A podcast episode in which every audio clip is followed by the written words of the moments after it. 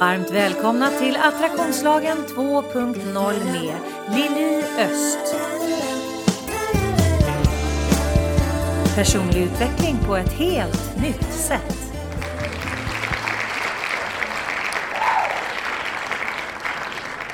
Varmt välkommen till Attraktionslagen på jobbet som är en avknoppning kan man säga av min podd som har kommit varje onsdag sedan sommaren 2018 som heter Attraktionslagen 2.0. Och den här podden har känts väldigt viktig för mig länge att addera till och, och i början av året så var jag definitivt på gång att starta upp den här podden parallellt med min andra podd. Men så kom corona och jag fick tänka om lite grann. Men så kände jag att den är alldeles för viktig eftersom jag jobbar mycket med företag och organisationer med mina föreläsningar och workshops och så vidare. Så att det här är ju ett viktigt ämne att få en bredare kunskap om tänker jag. Och den här veckan i onsdags så hade jag mitt första attraktionslagen på jobbet avsnitt med Sverker Wadstein och jag kan varmt rekommendera dig att gå in och lyssna på det. Han är en fantastisk man, jobbar som chefscoach, ledarskapsutvecklare, familjeterapeut, relationsexpert på P4 och så vidare. Vi gick våran coachutbildning för en herrans massa år sedan tillsammans.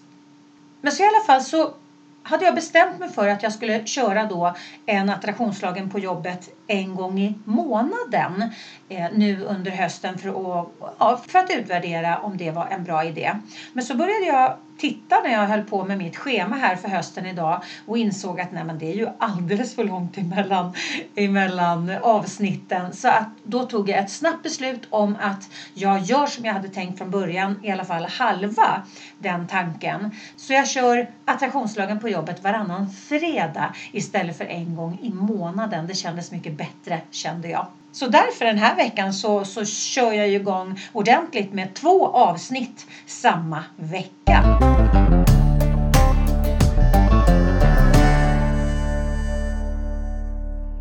Och jag tänker för dig som lyssnar så är det ju viktigt, tänker jag i alla fall, att jag ger dig grunderna till vad såklart-metoden, vilken är den tvärvetenskapliga metodik som jag utgår ifrån, hur den fungerar och, och vad det är för någonting som jag ser genom det här perspektivet som blir när man blandar attraktionslagen och beteendevetenskapen. Så jag tänker att det här avsnittet kan vara ett, ett bra avstamp för att ge dig lite nya infallsvinklar, lite nya insikter och lite ny kunskap att ta med i ditt eh, förmodligen redan gedigna kunskapsbibliotek. Men man kan ju aldrig lära sig för mycket, tänker jag. Och den här universella naturlagen som attraktionslagen är, den interagerar vi med i varje vaken stund. Och rätt använd så kan den verkligen vara ett riktigt framgångsverktyg. Och för mig så är det ju då en självklarhet att vilja lära sig så mycket som man bara kan om det här om det är så att det här kan skapa en enorm förändring inte bara i ditt privata liv utan även i ditt yrkesliv och i, din, i dina relationer och, och i ditt företag och, och i ditt företagande. Så att jag tänker att vi börjar här jag börjar att ge dig en grund och sen så hoppas jag att du eh, blir nyfiken nog att börja följa podden på onsdagar och varannan fredag. Som transformational coach som jag kallar mig för eftersom jag jobbar med just transformation så är det otroligt viktigt att få på sig ett par nya glasögon för att om man fortsätter att titta på livet genom de glasögon man har hittills tittat så kommer man inte se några nya saker. Och det blir definitivt abstrakt när man lägger till en sån här stor sak som attraktionslagen och börjar prata universella naturlagar. Men det finns otroligt mycket forskning som har blivit omkullkastad. Mycket vetenskap som har blivit omkullkastad under de senaste åren för att vi har kommit fram till helt nya rön. Och jag tänker att Ja, man vill ju inte ha en uppdaterad telefon men inte använda sig av uppdateringarna. Så därför så tänker jag att jag vill genom den här podden få in ännu mer av attraktionslagen-tänket inom corporate-världen. Och som föreläsare så är jag otroligt glad och stolt och tacksam för att jag både 2019 och 2020 har blivit vald till en av Sveriges 100 toppföreläsare. Och det är ju en ynnest att fått en utmärkelse verkligen och det är väldigt roligt med tanke på att jag har ett lite annorlunda ämne som jag pratar om. Eller rättare sagt ämnena är ju inte annorlunda utan det är ju min approchering till ämnena som är annorlunda. Och när jag går in och jobbar i företag, oavsett om jag bara går in och gör en inspirationsföreläsning eller om jag gör en endagars eller flerdagars workshop eller om jag coachar team eller coachar ledare så handlar det hela tiden om att ge ett nytt perspektiv att filtrera verkligheten genom. Och det är det jag hoppas att jag genom den här podden kan hjälpa dig att få det här filtret så du börjar se sammanhang som du kanske inte såg innan genom ditt filter som du har haft hittills. Och jag hade tänkt att jag skulle lite pedagogiskt gå igenom vad attraktionslagen är och hur vi interagerar med den. Och det här finns också på en nedladdningsbar pdf som du kan gratis ladda ner på min hemsida www.liliost.se så att du kan i lugn och ro titta på den och sätta dig och fundera på okej, okay, vad innebär det här för mig? Vad innebär det här för teamet? Vad innebär det här för företaget?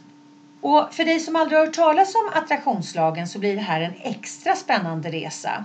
Och någon av er kanske har hört talas om attraktionslagen i lite mer en flummig kontext.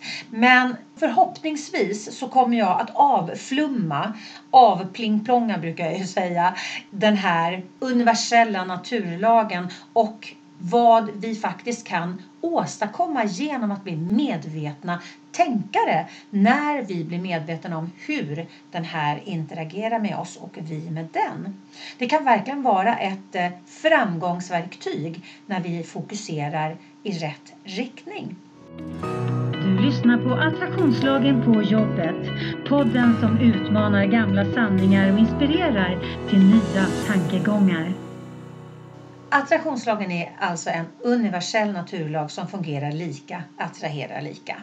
Precis som gravitationslagen är den inte värderande utan den interagerar med oss i varje vaken stund med det fokus vi ger den att jobba med. Och i och med att den inte är värderande så finns det ju inte heller något filter. Så är ditt tanke och känslofokus mest inställt på oro, irritation, bristtänk, tvivel och så vidare. Så är det den energin som blir din attraktionspunkt.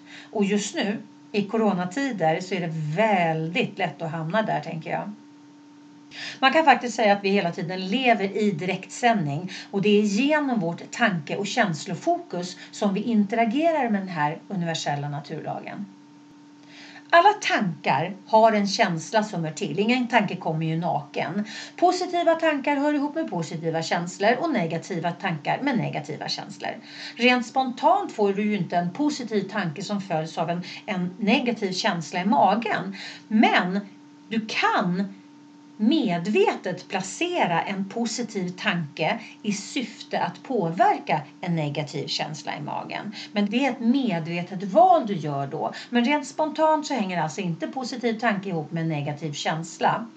Och det här konstaterandet är verkligen av vikt. Man kan säga att man kan säga att våra känslor är ett väl utvecklat alarmsystem. Så när du känner en negativ känsla i magen då är det läge att lyssna. För att det betyder att du håller på att leda dig själv i fel riktning. Eller att det är någonting som håller på att leda dig i fel riktning. Och forskning visar att vi interagerar med universum på molekylnivå och att vi genom vårt fokus och våra förväntningar faktiskt påverkar det som händer runt omkring oss. Att våra celler inte bara kommunicerar med varandra utan även med biofältet utanför oss själva. Och det är abstrakt, absolut. Men jag hoppas att jag kan beskriva det här på ett förhoppningsvis så enkelt sätt så att du kan ta det till dig. Det du fokuserar på, det drar du till dig mera av. Det de flesta inte vet om det är att det här inte bara är ett talesätt utan det är faktiskt så det funkar. Vilket gör att det är väldigt lätt att göra som de flesta gör. Att fastna i att ha fullt fokus på det vi inte vill ha och tro på att vi på det sättet kan förändra ett oönskat läge genom att älta det inom oss själva och med dem runt omkring oss. Att ja, alltså bearbeta nästan med hundöron runt omkring. För att många gånger så bearbetar man ju i absurdum. Och med tanke på att attraktionslagen funkar just lika attraherar lika och vi interagerar med den genom vårat fokus så är det ju inte speciellt gynnsamt sätt att ta oss från någonting oönskat. Det blir lite grann som att gräva där man står. Och ju mer vi ältar, ju mer gräver vi och ju djupare blir hålet. Självklart behöver vi ju reagera när någonting har hänt med de känslorna som hör till, till situationen så att säga. Men, men eh, vi behöver reflektera över det och vi behöver acceptera vad som har hänt. Men sen då? Otroligt många människor fastnar där och ältar och ältar och vänder och vrider och ältar och vänder och vrider. Och det som händer det är ju att man bara cementerar problemet istället för att man tror att man bearbetar det för att man ska kunna sortera in det och gå vidare. Och det behöver vi naturligtvis göra. Vi behöver sortera in när någonting negativt har hänt. Men den processen behöver vara förhållandevis kort och den processen som är den viktiga att lägga vikt på, det är ju steget efter. Okej, okay, om jag inte vill ha det här, vad vill jag ha istället? Och ha fullt fokus på det vi vill bjuda in istället för att ha fullt fokus på det som vi inte vill ha eller inte har. Och jag tänker så här, eh, om man tittar då på vårt ackumulerade fokus just nu under coronakristider. Om vi tittar på det fokus som de flesta har aktivt just nu ur det här energiperspektiv, att lika attraherar lika och att vi interagerar med attraktionslagen genom våran känsla av, ja då är det ju inte så svårt att räkna ut att vi sår en ännu värre pandemi faktiskt än själva viruset i sig är genom oro, genom rädslor, genom, eh, genom frustration, genom att ha fokus på de sakerna som vi inte vill ha eller vi är rädda för att vi inte kommer att nå.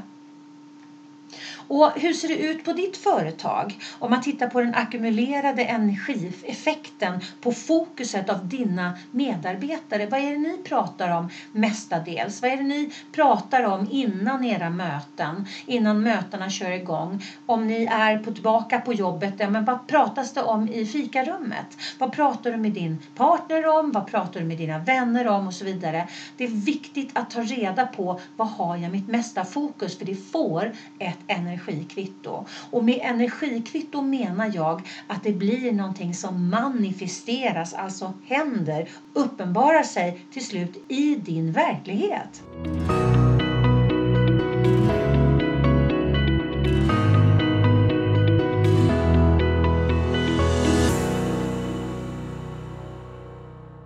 Allt i universum är vibrerande energi.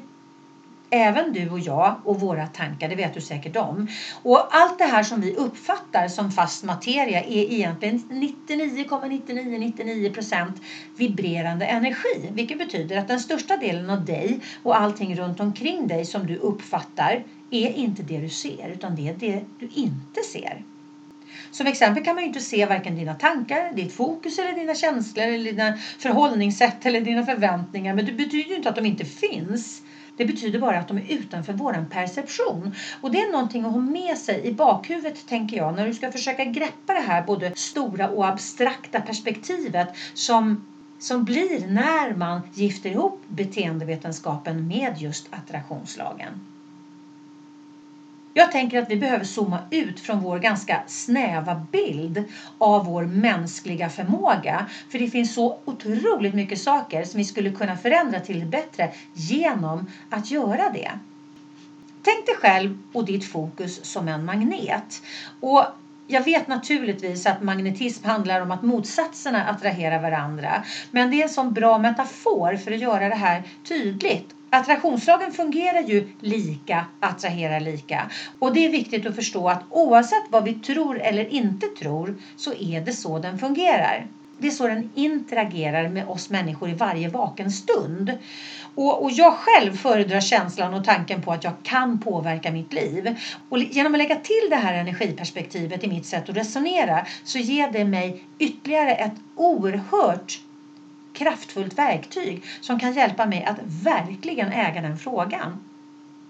Om du nu tänker dig som en magnet, för att det är en sån bra metafor, och du tänker att alla tankar du tänker mycket och ofta, de är mycket magnetiska. De du tänker lite och sällan är lite magnetiska. Och de du inte tänker alls, de finns ingen magnetism i överhuvudtaget. Det är som två träklossar. Och som jag sa förut, attraktionslagen är inte värderande. Så är det så att du har fullt fokus på allt det här som skiter sig i ditt liv, alla problem du har, alla problem du ser, alla problem du är rädd för och så vidare. Då är det mer av det du kommer attrahera in i din verklighet. Så Återigen, vad har du ditt mesta fokus just nu? Och vad skapar det för känsla i din mage? Och våra känslor, som jag sa förut, är vårt alarmsystem. Så är det så att du går omkring med en, en frustration i magen, en oro i magen, en irritation i magen hela tiden, då leder du dig själv till en låg negativ frekvens och där ligger inga positiva resultat och sänder. Och det finns inga negationer, varken i vårt undermedvetna eller i universum. Vilket betyder att egentligen ordet inte finns egentligen inte utom i vårt vokabulär. Och det ställer ju till det duktigt för oss människor emellanåt. För att det finns väl ingenting som vi är så otroligt fokuserade på som just de här negativa sakerna. Allting som inte funkar, allting som vi inte har, allting som vi inte vill ha och så vidare. Men med tanke på att det inte finns några negationer och det, det, handlar egentligen inte om ordet inte i sig utan det handlar om känslan bakom ordet inte. Känslan bakom negationen eftersom attraktionslagen interagerar med våran känsla av så är det den som vi behöver ha koll på. Och jag tänker att vårt ackumulerade kollektiva fokus just nu världen över är ju av naturliga anledningar ställda just på brist och på det som inte funkar, på det vi är rädda för och känner oss oroliga över och så vidare. Och den här ackumulerade kollektiva effekten går ju inte spårlöst förbi om man tittar på det ur ett energiperspektiv. Det ger ett energikvitto vare sig vi är medvetna om det eller inte. Och det blir samma sak med det ackumulerade fokuset på arbetet i ditt team, på jobbet, i din familj, i dig själv, i relation med dina kollegor och vänner och så vidare. Den här ackumulerade effekten av det sammantagna fokuset det blir ju en kraftfull magnet att skapa ännu mer saker att vara irriterade, oroliga, frustrerade över.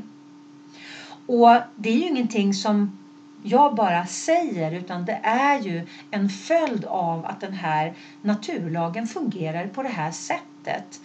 Vi interagerar med biofältet utanför oss själva genom vårt fokus. Och det går inte att komma ifrån. Så några frågor är ju då, då hur, hur fokuserar du den största delen av din dag? Hur mycket fokus har du på negationer? Och hur fokuserar ditt team? Vad är det ni kommunicerar? Även i kris, eller rättare sagt i synnerhet i kris, så behöver man ha kortare reflektioner och fokus på det som inte funkar än man bör ha på kreativa lösningar. Så ju mer ni kan landa era möten med ett positivt fokus, desto mer hjälper ni er själva att hålla er positiva och högfrekventa. Och därmed också kan ni dra till er mer högfrekventa resultat. På min nya hemsida www.liliost.se hittar du massor av matnyttig information både för dig som privatperson såväl som för er som företag. Du hittar mina onlinekurser och vad som är på gång och aktuellt just nu. Du kan köpa mina böcker signerade direkt ifrån mig och du hittar min musik, bland annat vignettmusiken till podden.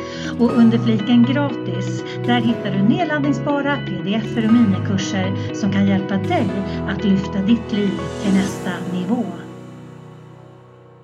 Vi lever i ett inkluderande universum vilket betyder att vi kan bara bjuda in mer av det vi vill ha. Vi kan inte tänka bort det vi inte vill ha. För så fort vi ger det vi inte vill ha vårt fokus så börjar det vibrera och vi börjar attrahera in det som ligger på samma frekvens som vårt känslofokus kan man säga eh, för att eh, lite enkelt förklara det.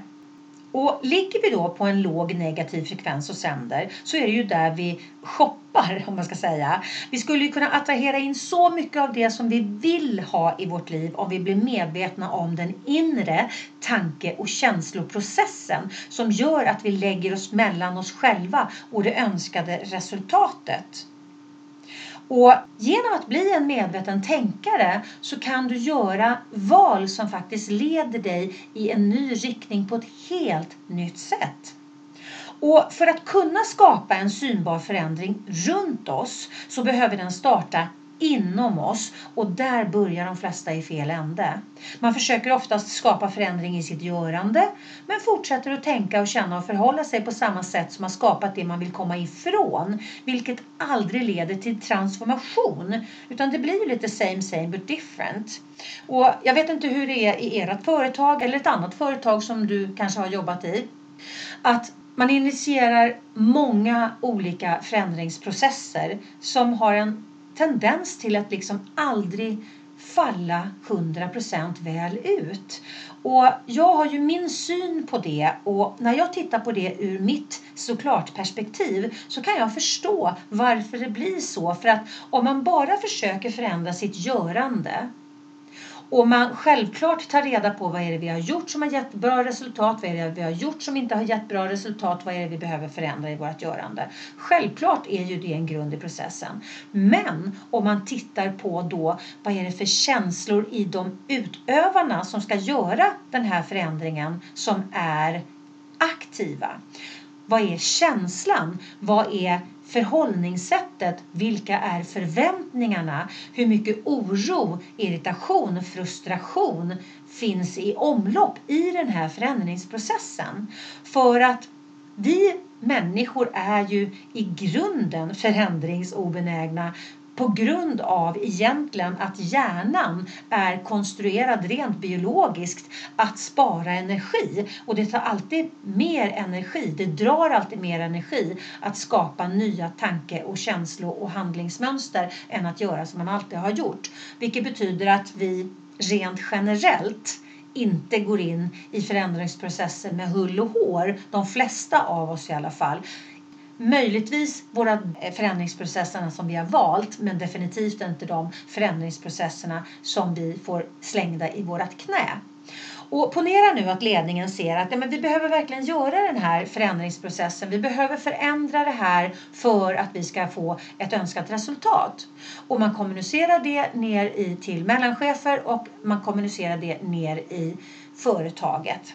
Och de här då som ska göra förändringarna de kanske har ett eh, förflutet med eh, förändringsprocesser som inte har blivit speciellt bra, som inte har landat väl. De kanske har gått igenom x antal nya chefer som har velat sätta sin prägel på det hela och vänt upp och ner på saker och ting. Och det finns många som eh, omfamnar en förändring naturligtvis men det finns ännu fler som känner en enorm aversion mot att sätta igång ytterligare en förändringsprocess. Och man plockar referenser fram till sitt nu om vad som hände den senaste förändringsprocessen man var med i. Hur man höll på och vända och vrida och så landade det i alla fall inte i ett önskat resultat. Och vi har bara ett nu för att det är här och nu som vi är aktiva sändande magneter och skapar det som är. Så att är det så att du lånar oro från framtiden hit, dit där du är nu, så är det här som det blir aktivt. Om du tar gamla referenser, gamla skitreferenser från 27 år tillbaka eller från förra veckan eller i torsdags eller vad det kan vara för någonting. Då blir det också aktivt här och nu och när du reaktiverar en tanke så reaktiverar du även känslan som hör till. Och är det då en negativ tanke så reaktiveras en negativ känsla och du hamnar lätt i negativa hjulspår genom att hela tiden jobba med referenser som inte leder dig i en gynnsam riktning.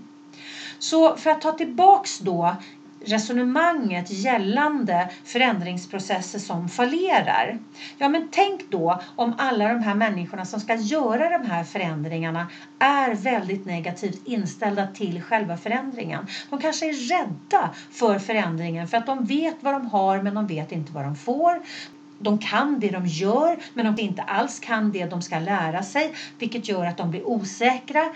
De kanske inte ens tror på förändringsprocessen i sig. De kanske tycker att det här är helt omöjligt, helt onödigt, vad vet jag. Men om man tittar generellt på i de flesta företag hur förändringsprocesserna blir emottagna så finns det en ackumulerad negativ energi runt dem från de som ska utföra själva förändringen. Vilket gör att vi lägger oss mellan oss själva och målet för att vi är på en låg negativ frekvens och sänder och där drar vi inte till oss några positiva resultat.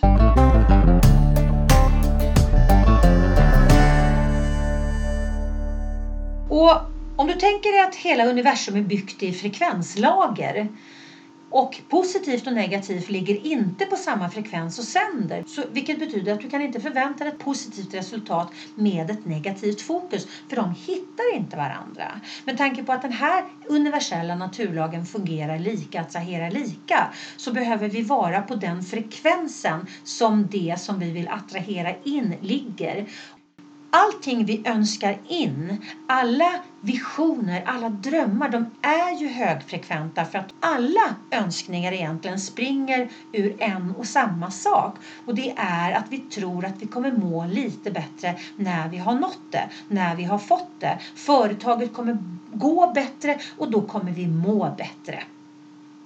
Vilket betyder att det är ju högfrekvent. Men om vi tror att vi kan arbeta oss fram till det högfrekventa målet på en låg frekvens, då kommer vi bli väldigt, väldigt frustrerade, vilket kommer göra att vi blir ännu mer lågfrekventa för att vi inte når fram till målet. Och det är ungefär som att vi blir skitförbannade över att vi inte hör P4 på kanalen där P1 sänder. De ligger inte på samma megahertz och sänder och det är ju väldigt väldigt tydligt för oss.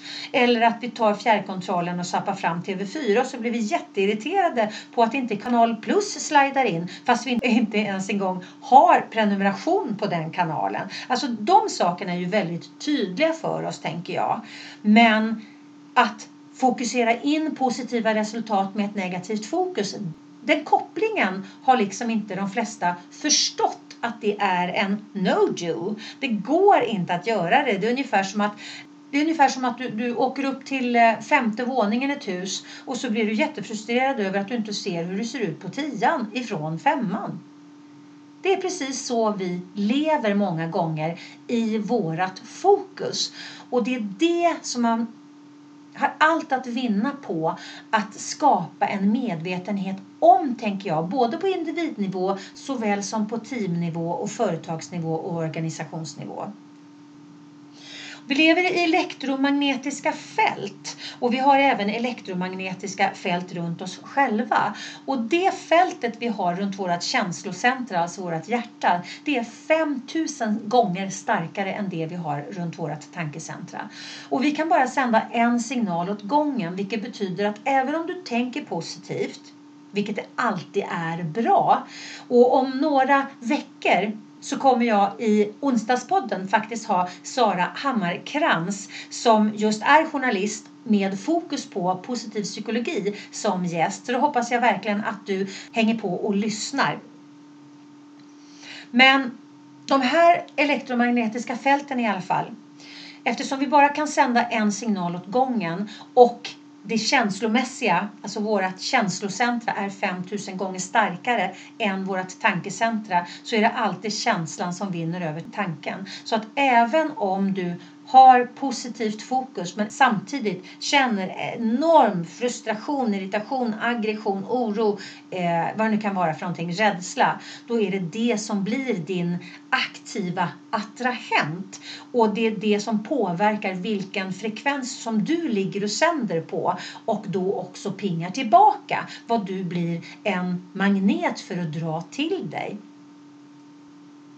De här elektromagnetiska fälten som vi har runt oss själva de krokar dessutom i alla andra människors kraftfält så att säga och kvantifieras när många simultant känner samma typ av känsla. Man pratar om det kollektiva medvetandet där vi alla inom situationstecken kopplar upp oss på en, en kollektiv plattform kan man säga. Och i 28 år, mellan 79 och 2007, så satte Princeton University upp slumpgeneratorer på 54 ställen runt om i världen, bland annat i alla våra nordiska städer, som mätte samlad energi. Och syftet var att undersöka om de här skulle ge oväntade utslag under stora händelser som påverkade många människor simultant. Som till exempel vid naturkatastrofer och krig och, och, och fotbollsmatcher och, och, allt det här som gör att, att människor får en, en gemensam känsla.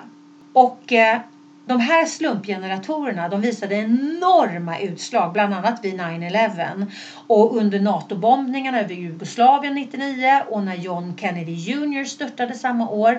Och modern forskning visar nu allt tydligare att det finns ett globalt händelsefält som vi alla har del i via våra tankar. Så vad innebär det nu då när en hel värld har gått in i krisfokus tror du?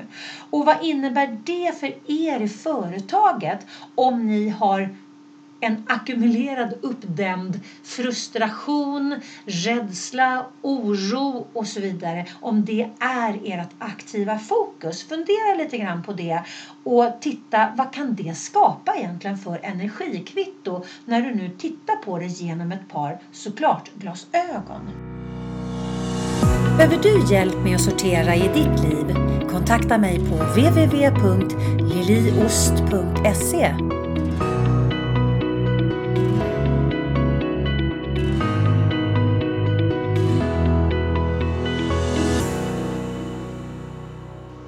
Jag älskar att jobba med modeller för att det blir så mycket tydligare när man får zooma ut och titta på en modell uppifrån och se hur saker och ting korrelerar med varandra. Och med tanke på att jag arbetar med så pass abstrakta saker och frågeställningar och det är inte bara attraktionslagen som är abstrakt utan det är ju även tankar och känslor och förhållningssätt och, och, fokus och så vidare. Det är också väldigt abstrakt.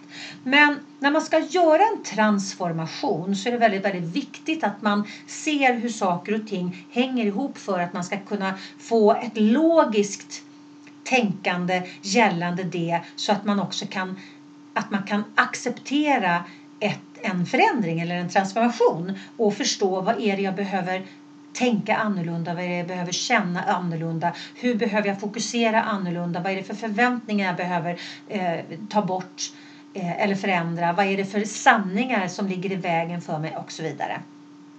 Och jag gjorde en flowkarta för ett antal år sedan och den ligger också i den här gratis pdfen som du kan ladda ner på min hemsida. Så jag kan varmt rekommendera dig att ladda ner det här kompendiet för att eh, om inte annat se flowkartan. För att jag tänker att positivt och negativt flow börjar på samma ställe. Och det utgår ifrån ditt fokus, vad du har för tankemönster, dina förhållningssätt, dina förväntningar, din inställning och de här paradigmen, de här de här ofta begränsande sanningarna som vi utgår ifrån och alla de här paradigm som finns ute i samhället och du har säkert massor av paradigm inom företaget. Så här har vi alltid gjort, så här måste man göra och så vidare. Om vi inte är medvetna om var vi är ställda i vårt fokus gällande det, då ser vi inte heller det logiska i när vi hamnar i negativt eller när vi hamnar i positivt flow. Och jag kan varmt rekommendera dig som sagt att gå in och titta på den här modellen för att du kommer se hur otroligt enkelt det är att hamna i positivt eller i negativt flow. Och det tar 17 sekunder att initiera momentum. Momentum betyder ju rörelse framåt. Att 17 sekunder att initiera momentum i en tanke. Efter 68 sekunder då har du fått momentum och då föds en liknande tanke som följs av en liknande känsla. Och fortsätter du då 68 sekunder till, ja men då föds en och så föds en och så föds en och du har hamnat i flow i den riktningen. Och i min modell där ser man väldigt tydligt att man kan inte gå från ett negativt känslofokus till ett positivt resultat eftersom de inte liknar varandra och det är täta skott däremellan. Utan för att bryta ett negativt flow så måste du gå tillbaks till upprinnelsen. Titta på, okej, okay, vad var det som låg till grund för att jag satte igång det här negativa flowet som jag är inne i nu för att kunna förändra det. Och som jag sa förut, för att kunna göra en, en transformation så räcker det inte med att vi gör någonting nytt. Utan vi behöver tänka, känna och förhålla oss på ett nytt sätt till det som vi ska göra annorlunda för att få ett annorlunda resultat. Och vi kan inte utgå ifrån samma rädslor, vi kan inte utgå ifrån samma blockeringar, samma paradigm och så vidare. Vi kan inte utgå ifrån de här sakerna som sitter i, i väggarna i företaget om det inte är det som vi vill fortsätta återskapa. En kollega till mig och tillika en väldigt kär väninna, Elisabeth Winberg Hörn, som arbetar internationellt med ledarskapsutveckling och chefscoachning och så vidare. Hon gav mig en sån bra metafor och eftersom jag är en metaforgalning så, så tyckte jag den var väldigt bra. Och den, den visar så tydligt skillnaden mellan förändring och transformation. För att om du tänker om du tar ett glas vatten och så ställer du in det i frysen. Då förändrar ju det form och går från vatten som är flytande till is som är en fast form. Och där har den ju gjort en förändring. Problematiken blir ju när du tar ut glaset ur frysen och ställer det i rumstemperatur igen så återgår det till sin ursprungliga form, alltså tillbaka till vatten. Det har skett en, en tidsbunden förändring men sen så när man går tillbaks till det som är, då blir det som det var. Och det är ju det här som är utmaningen när man ska göra förändringar som ska bli bestående. Att man behöver faktiskt göra en transformation. För att du transformerade ju inte vattnet, du förändrade det bara för att du förändrade förutsättningarna för det. Och sen så tog du det tillbaks till, till samma situation igen och då fick det sin forna form. Men om du tänker en fjäril som då börjar som en puppa och sen så utvecklas den till en fjäril. Du får ju inte in en fjäril i puppan igen eh, för att den har ju gjort en transformation.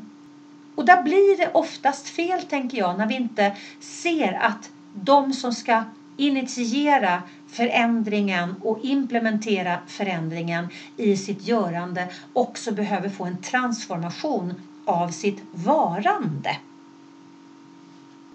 Ja, det där var en, kanske inte så djupgående men ändå en rätt målande beskrivning av hur vi interagerar med attraktionslagen och den med oss.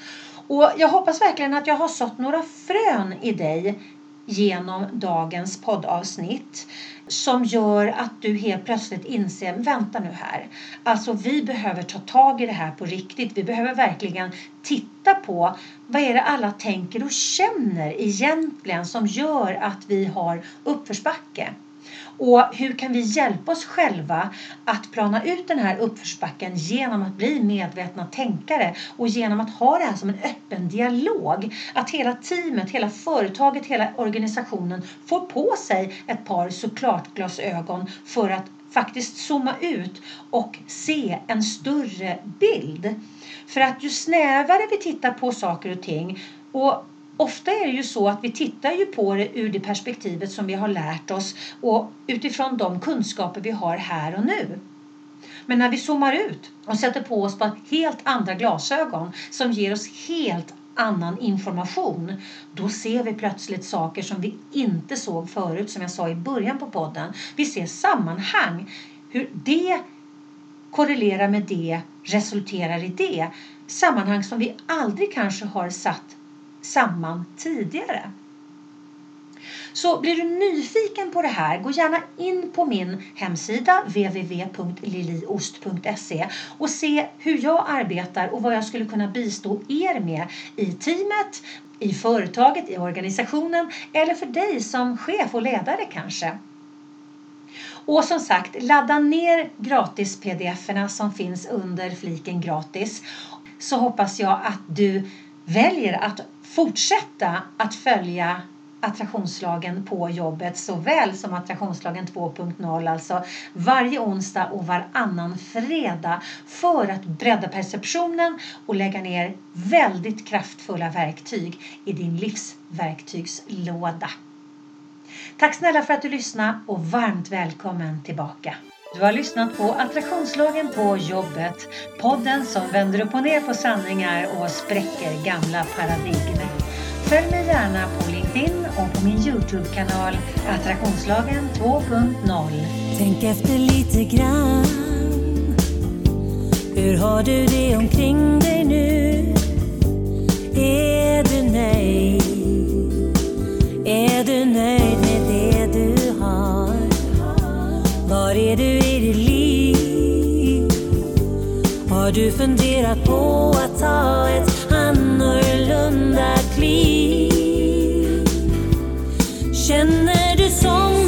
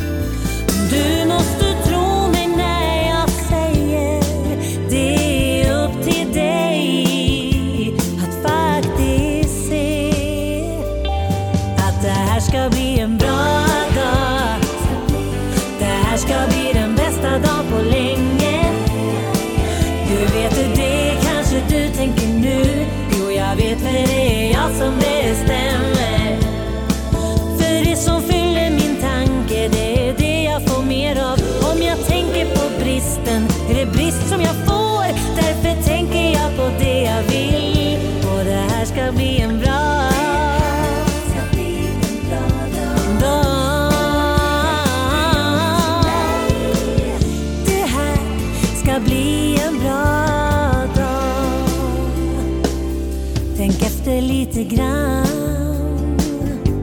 Vad är det som du tänker på